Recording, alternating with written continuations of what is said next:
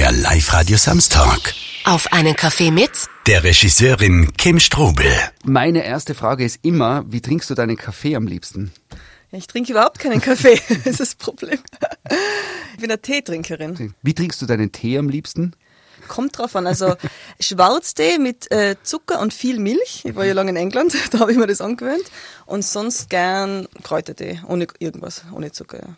Kurz zu deiner Biografie. Ja. Du kommst äh, aus Innsbruck, bist in Innsbruck zur Schule gegangen, bist dann relativ schnell nach London, um Genau. dort deiner Leidenschaft dem Film nachzugehen.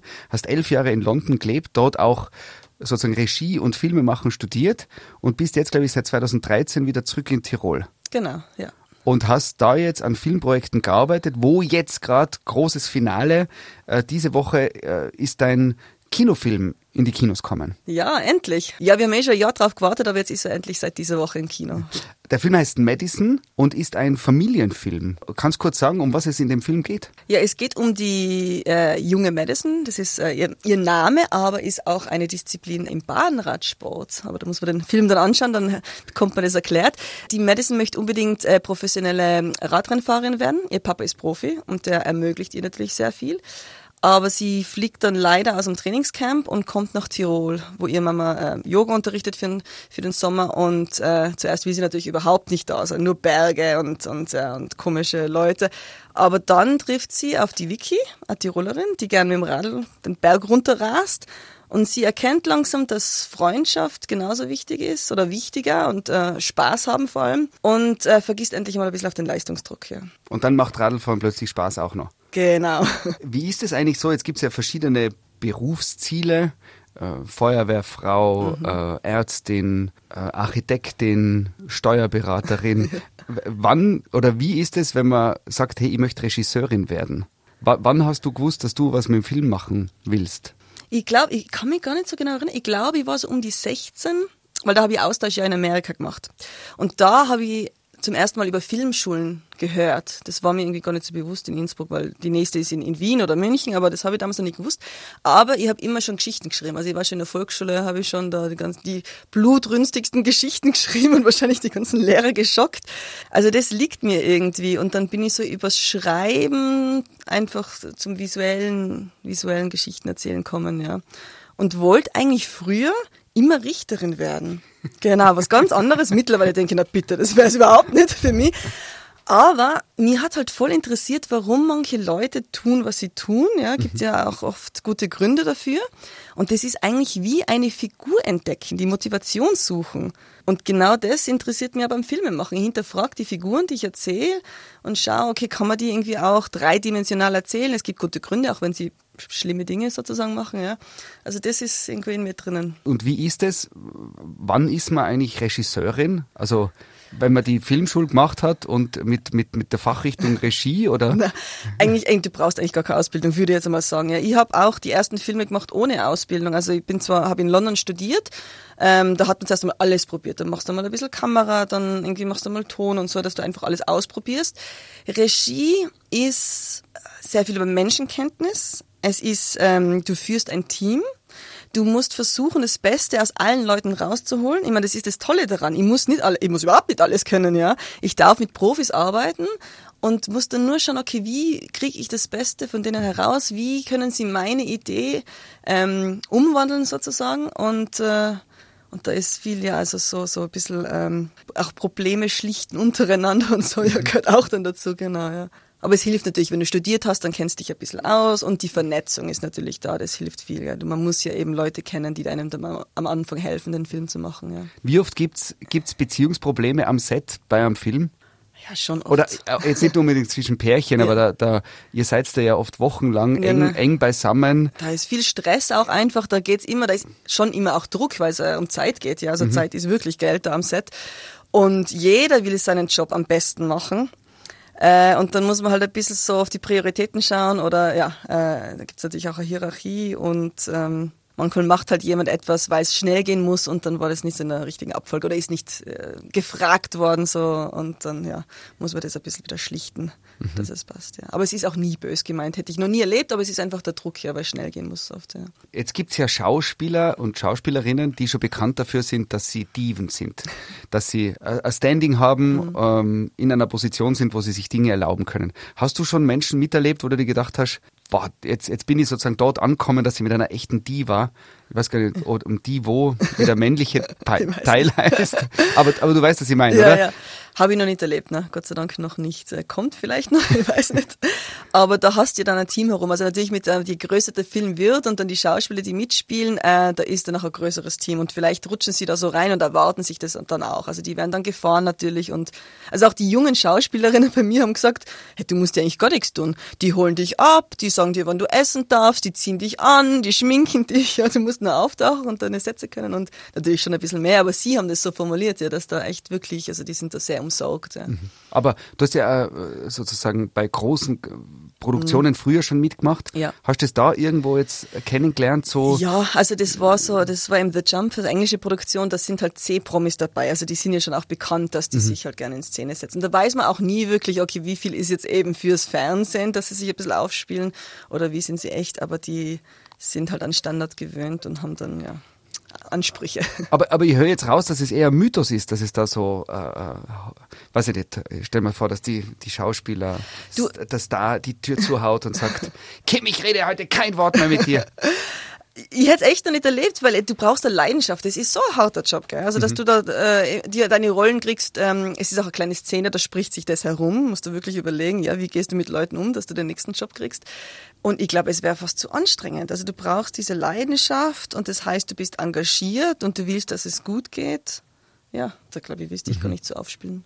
Gibt es einen Schauspieler, Schauspielerin, wo du sagst, mal mit dem, der würde ich so gerne mal einen Film drehen, weil du selber Fan bist oder wo du sagst, mal diese Arbeit, die findest du so toll? Ja, es gibt viele, ich könnte jetzt gar keinen Namen nennen, es gibt so viele, ich würde auch gerne wieder international arbeiten, also schon auch mit mhm. englischen oder englischsprachigen Schauspielern, das würde mir auch reizen. Christoph Waltz, wie er mittlerweile in Amerika heißt, ist ja, ja. der Superstar. Ja. Ist es dann was zum Beispiel, wo man sich überlegt, wenn man den in einem neuen Tarantino-Film sieht, mhm Ma, wie würden ihr als Regisseurin mit dem zusammenarbeiten? Würde dann die Österreicherin rauslassen und äh, sagen, du, wir in Tirol sind sowieso alle gleich quasi bei du? Oder würde man eher die weltgereiste äh, internationale Regisseurin mimen? Also gibt's da so Überlegungen? Ich, na, also ich bin, ich bin immer die Innsbruckerin gleich, ich bin immer die Tirolerin und rede jeden gleich mit du an. Es ist bei großen Schauspielern, vor allem auch in Österreich, ein bisschen so, die haben halt, man, kennt sie aus allen Filmen und da schwingen dann die anderen Rollen immer mit. Mhm. Darum muss ich jetzt gar nicht immer so mit bekannten Namen arbeiten. Mir ist fast lieber, wenn sie sind unbekannt, dann ist die Rolle auch unbehaftet.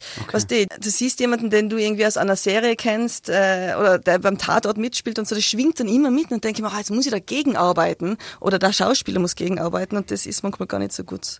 Also Christoph Waltz kann nie den lieben, fürsorglichen Vater spielen, weil man immer das Gefühl hat, spätestens nach einer Stunde muss er irgendwas Diabolisches, irgendwen umbringen. Vielleicht oder? schwingt mit. Ich meine, da arbeiten sie, die Schauspieler selber oft dagegen. Ja, das ist ja auch ein Problem. Das wollen sie auch nicht haben, dass man sie immer in eine Schublade steckt. Aber ich glaube schon, dass das oft mitschwingt, ja. Mhm. Wie ist es als Frau, mhm. als Regisseurin? Ich habe jetzt überlegt, ob mir eine internationale Regisseurin einfällt, die äh, Sophia Coppola zum ja. Beispiel, mhm. aber da, da, da, da schwingt er mit, okay, das ist ja die Tochter von ja. Francis Ford, also die kommt halt aus der Regisseurfamilie. Ja. Männer fallen mir jetzt mehr ein. Es mhm. ist schon so eher, dass es noch weniger Regisseurinnen gibt. Wie ist es da so international? Ja, leider schon. Ähm, es ist eigentlich, das Problem ist, also auf den Filmhochschulen gibt schon, ich weiß jetzt die Zahlen nicht, aber gibt es vielleicht annähernd fast 50-50 oder so. Das Problem ist dann wirklich auch in der Förderung und wen sie kennenlernen, wem er was zutraut. Da kriegen Frauen, Regisseurinnen leider oft auch kleinere Budgets. Man sagt, oh, ihr erzählt einen Frauenfilm, ähm, wobei ich sagen möchte, äh, Publikum ist mindestens 50 Prozent weiblich, wenn nicht mehr, ja, und die mhm. Männer müssen dann oft mitgehen. Ähm, und dann gibt's kleinere Budgets und äh, den Männern traut man leider oft mehr zu oder die machen, äh, machen wir einen Actionfilm, dann haben wir gleich noch ein paar Millionen rein und so. Aber in Österreich gibt es jetzt eine gute Entwicklung, dass es ein gegendertes Budget gibt. Also dass man wirklich schaut, dass das Budget auch 50-50 aufgeteilt mhm. wird. Also wir sind noch nicht bei 50-50, aber äh, sind auf dem Weg dorthin, ähm, damit eben auch Frauen die gleiche Chance haben, ja auch gleich große Filme ähm, zu machen wie die Männer. Ja. Aber ich finde es ja wichtig, also weil man, man, man denkt automatisch, ja, Frauen erzählen nur Frauengeschichten oder sowas. Also wir erzählen es natürlich vielleicht von einem anderen Sichtpunkt aus, aber das ist ja auch interessant, ja. Will man auch mal neue Sichtweisen sehen, nicht immer nur das männliche Auge sozusagen. Aber ähm, wir können alle Geschichten erzählen. Männer können ja auch alle Geschichten erzählen. Männer können auch Geschichten über Frauen erzählen und dann können wir auch Geschichten über Männer oder Jungs oder Familie, alles mögliche erzählen. Actionfilme machen, Thriller. Jetzt hast du deinen ersten großen Kinofilm gerade in die Kinos gebracht die Woche. Ist beim Drehen, was ja leider schon über zwei Jahre zurückliegt, Ja. weil Corona dazwischen Ja. gekommen ist. Eigentlich hätte der Kinofilm ja schon früher in die Kinos kommen sollen. Äh, Gibt es eine Erinnerung, eine Anekdote vom Dreh, dass man ein bisschen einen Einblick kriegt, was bei dem Film alles passiert ist? Gibt es eine Erinnerung? Äh, Viele, also du, also es fängt an, also mein, logistisch fängt es an beim Wetter, dass wir, wir haben ähm, Anfang Mai bis Anfang Juli 2019 gedreht. Ich weiß nicht, ob du dich erinnerst, das war sehr verregnet und ein langer Winter. Tag vor der ersten Szene ist Schnee auf der Wiese gelegen, wo wir drehen haben sollen. Wenn ihr euch den Film anschaut, der, weiß, äh, der, der, der wilde Kaiser ist sehr, sehr weiß, ja. Also da war echt, da hat es noch geschnien kurz davor und dann sind wir reingerutscht in den Sommer, wo es so heiß war und wir waren in Safaus Fisladis äh, bei über 30 Grad. Das muss natürlich zusammenpassen. Ah, da drehst was im Mai und weiß, da kommt die Anschlussszene in zwei Monaten, ja, äh, jetzt schüttet's. Wie machen wir das? Also das war einfach eine Herausforderung, da muss man sich anpassen, auch wie man es auflöst. Dann haben wir natürlich viel mit Doubles gearbeitet, vor allem für die Mountainbiker. Einfach aus dem Grund, äh, mit Kindern kann man nur weniger Stunden am Set arbeiten. Und da ist es natürlich wichtiger, dass man sich auf die Dialogszenen konzentriert. Die Fahrradszenen sind ja sehr aufwendig, da muss man öfter rauffahren. Äh, und äh, ja, da haben wir gesagt, nein, nein, dann nehmen wir Doubles her. Und dann kommt der erste Drehtag mit dem Double und in der Früh kommt der Anruf, na, die ist aber krank. Okay, was machen wir? Wir müssen drehen, wir haben jetzt da, ja, können da nicht Zeit verschwenden. Und dann gehen meine Assistenten halt in den nächsten Radlshop und fragen, wer äh, passt in das Kostüm. Und dann steht ein 30-jähriger Mann vor mir in der Leggings von einer 12-jährigen Schauspielerin und hat reingepasst. Und hab zuerst schon gedacht, na bitte, das glaubt uns keiner. Aber ich glaube, ihr könnt's nicht sehen im Film, wo der junge Herr runtergefahren ist. Ja? Also da muss man dann halt echt schnell reagieren. Ja? Ich, ich weiß nur von einem Tiroler Film, dem Raffel aus den 70ern. Da haben sie gedreht zu Andreas Hofers Zeiten, hat der Film gespielt und irgendwann einmal beim letzten Schnitt kommen sie drauf, dass in der Tiroler Stuben ein Lichtmessgerät liegt. Das ist so legendäre, Ja. die ist mir erzählt worden. Ja. Und, und das ist ja sowas, wo man sich denkt, wow, wieso ist uns das nicht aufgefallen? Ja.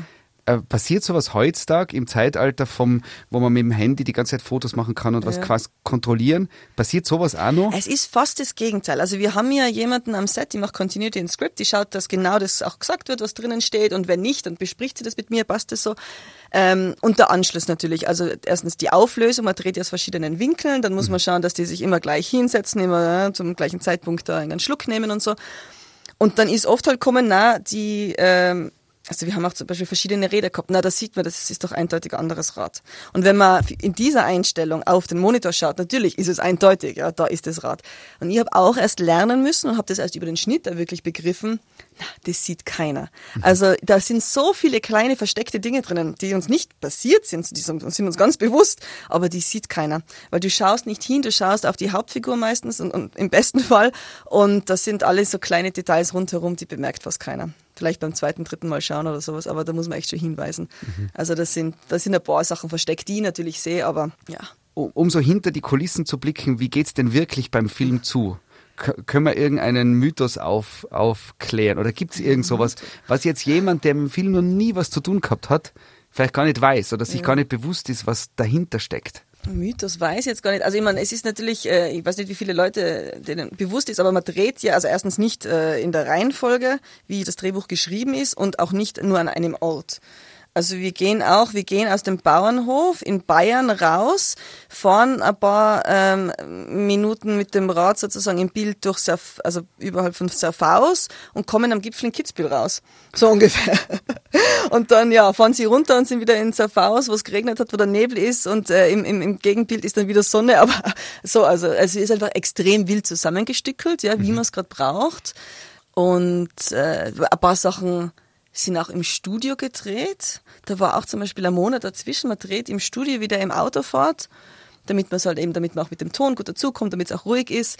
Und dann müsste man die passende Location dazu finden, wenn der ranfährt an die Straße und ah, da, da gibt's eine Szene, die da sehen manche dann, Autofahrer sehen dann, was da passiert, ja, wenn man dann irgendwie eine andere Location nehmen muss, ja, dann passt das nicht ganz Also zusammen. Ja. das, was ich raussetze zum Beispiel, man hat immer das Gefühl, der Film, äh, der Schauspieler oder die Schauspielerin quasi fängt an mit dem ersten Satz und hört am Schluss auf.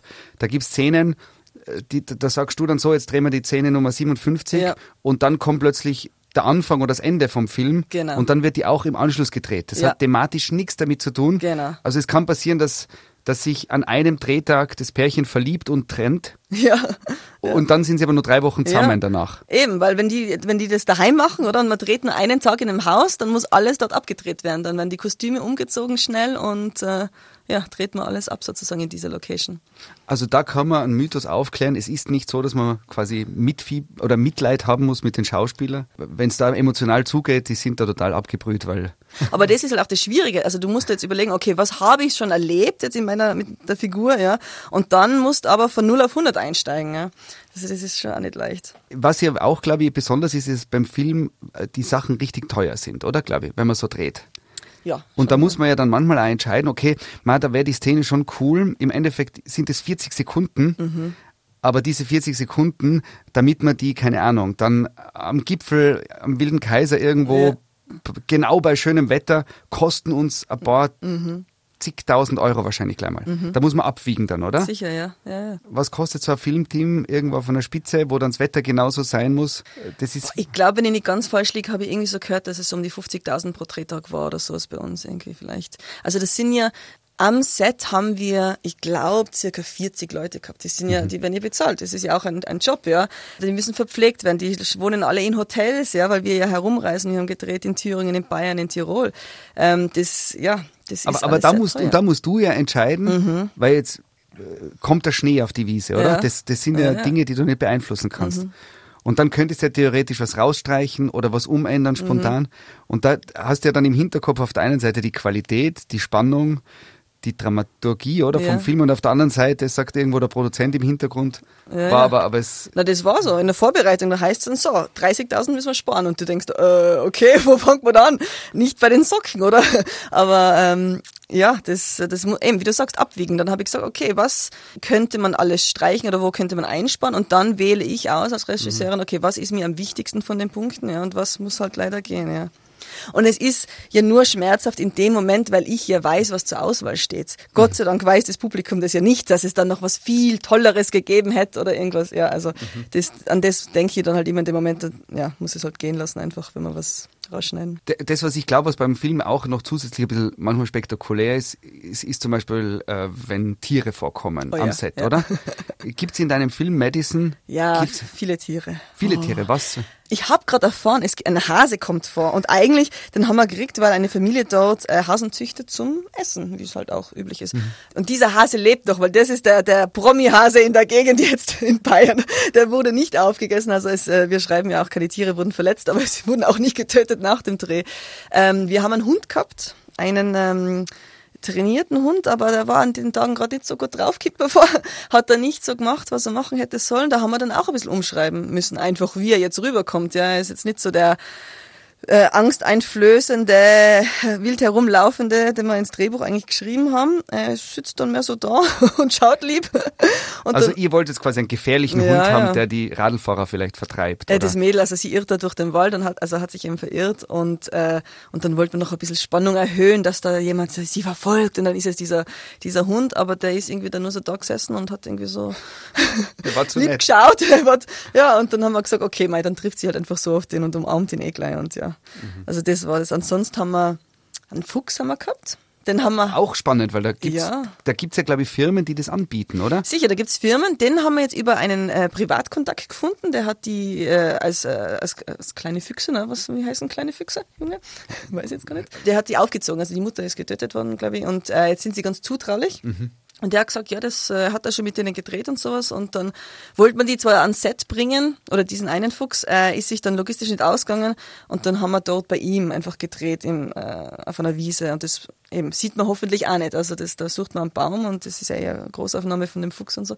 Und der war auch gut. Ja. Aber hat dann in dem Moment auch nicht so leichtes gemacht, was er sonst scheinbar immer macht.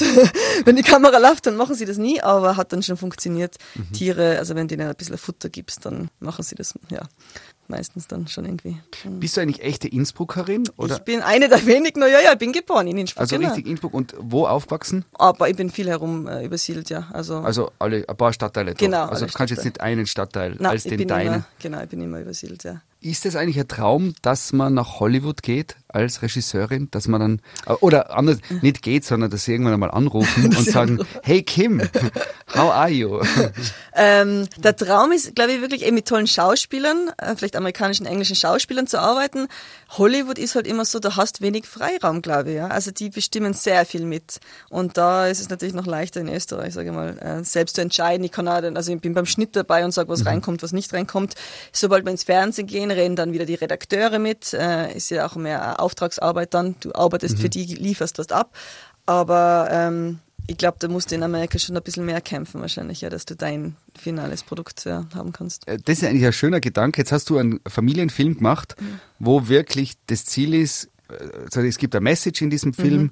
aber es soll sich wohl anfühlen, oder? Ja, ja, auf jeden Fall. Jetzt sind wir in einer Zeit, eineinhalb Jahre nach Corona, wo man wirklich, glaube ich, eher wenig Lust hat nach noch irgendwelche, also jetzt einen Horrorfilm drehen, wo ähm, FFP2-Masken vorkommen und so, da denke ich mir, äh, verschieben ja. wir mal, oder? Ja, genau. Wie sehr hat man heutzutage das Bedürfnis nach genau so ein bisschen heile Welt oder, oder mal, also ich würde total gern wieder mal einen Film sehen, wo ich mir zum Beispiel zerkugel richtig. Ja, ja, Komödien sind halt schwierig, schwierig zu machen.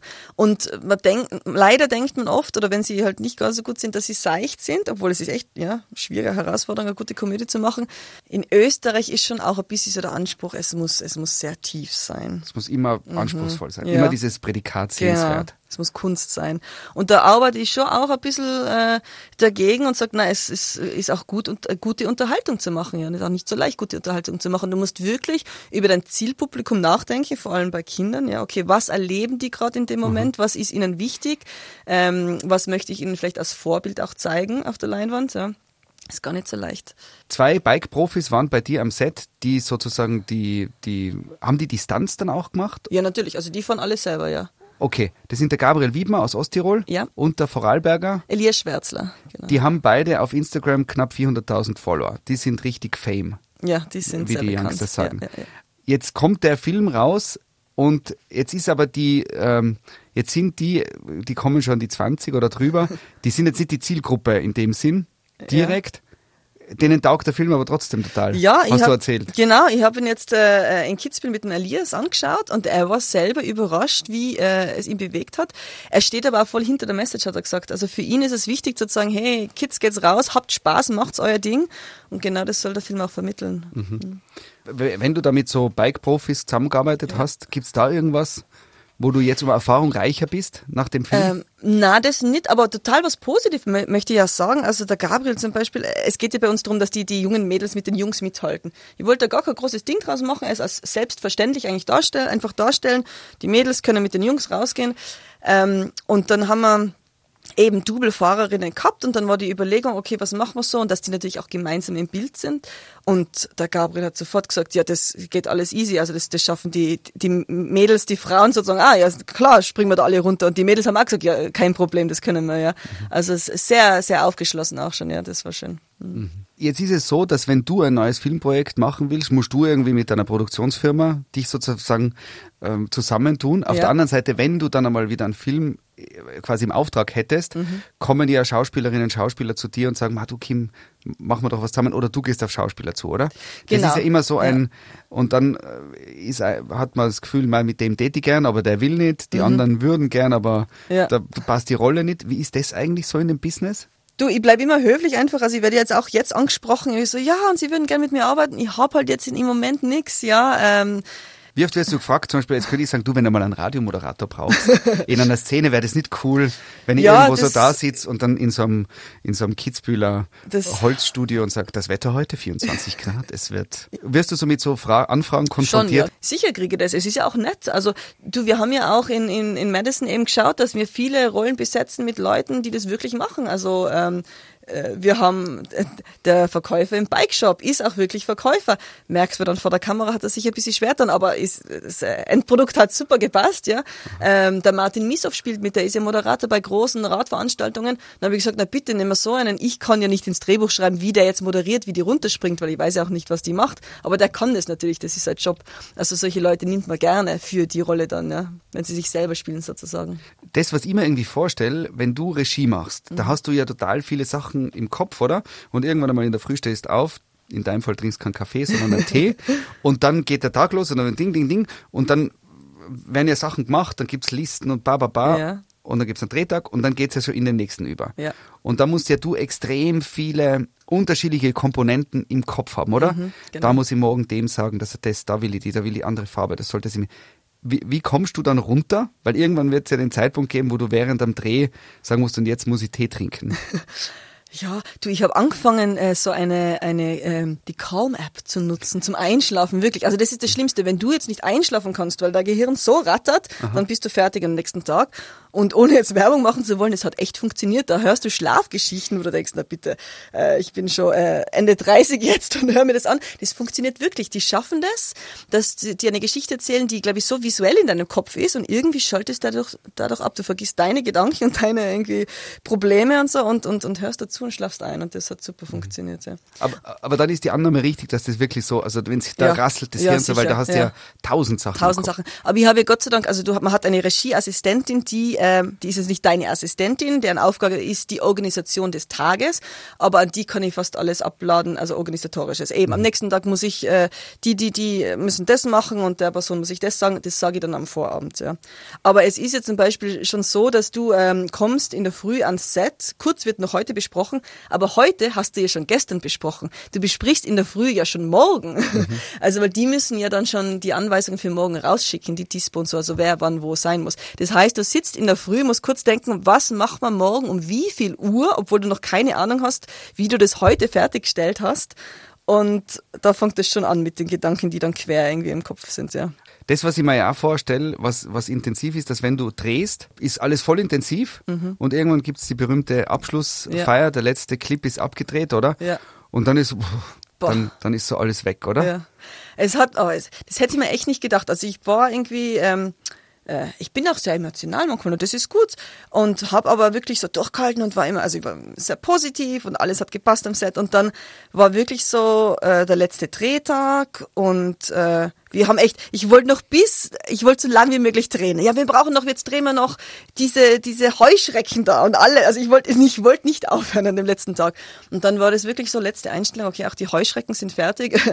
Cut, danke. Und dann auf einmal ist es so von mir runtergefallen. Und ich habe jeden nur umarmt und losgeheult. Das habe ich gar nicht irgendwie erwartet, echt, aber da muss ein Druck auf mir gewesen mhm. sein, den ich so gar nicht gespürt habe. Den habe ich halt zwei Monate verdrängt. Und dann ist wirklich, habe ich mich halt bei jedem bedankt und es war sehr emotional, ja. Also das hat mich dann selber nur überrascht. Aber es war schön und das zeigt hoffentlich den anderen Leuten einfach auch, wie viel es mir wert war, ja, und, und, ähm, und äh, wie sehr es mir gefallen hat, also was sie für mein, mein Projekt gemacht haben, ja. Das war dann mhm. schön, aber puh, sehr anstrengend.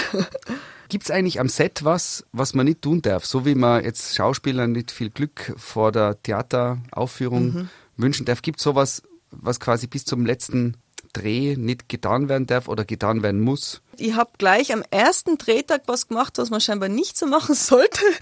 Äh, ich habe gleich was, was knallweißes angezogen, weil es, hat eben, es war so kalt draußen und drei Schichten und irgendwie noch ein weißes T-Shirt oben drüber. Und der Kameramann schaut mich so an und es geht ja immer so, was reflektiert was, ja. Und meistens ziehen die halt äh, immer was Schwarzes an, da ist man im Hintergrund. Ist, äh, man muss sich jetzt nicht verstecken vor der Kamera, so äh, gar nicht, aber wirklich, also dieses Licht reflektierte, ja, und schwarz schluckt. Und ich komme gleich mit dem hellsten, weißesten Weiß angetanzt und er schaut mich an und sagt, aber für die nächsten zwei Monate bitte nicht mehr weiß anziehen. Also ja, gleich ins Fettnäpfchen. Also siehst, aber jetzt, das erklärt, warum viele, wenn man so einen Filmdreh mhm. besucht, äh, wirken alle so grufti-mäßig. Genau, ja. Das ist der Grund. Ja, jetzt jetzt okay. haben wir was gelernt auch noch. Ja, genau. Liebe Kim, alle, die jetzt neugierig geworden sind, was ist da für Familienfilm rausgekommen? Man kann deinen Film anschauen die nächsten Wochen noch, oder? In den Tiroler Kinos. Genau. Und wichtig ist, äh, gerade heutzutage, dass man ihn gleich anschaut. Eben leider ähm, schauen die Kinos immer auf die Zahlen. Und wenn es in den ersten zwei Wochen nicht gut geht, dann fliegt er leider raus oder so. Also lieber gleich gehen, nicht denken, ja, ja, klingt super, in einem Monat gehe ich dann. Nein, bitte gleich. Der Kinofilm Madison von Kim Strobel ist in den Tiroler Kinos zu sehen. Toi, toi, toi für alle weiteren Projekte, Kim. Und danke für den Besuch bei uns im Studio. Ja, danke für die Einladung. Hat mir voll Spaß gemacht. Fein. Das war Auf einen Kaffee mit der Regisseurin Kim Strobel.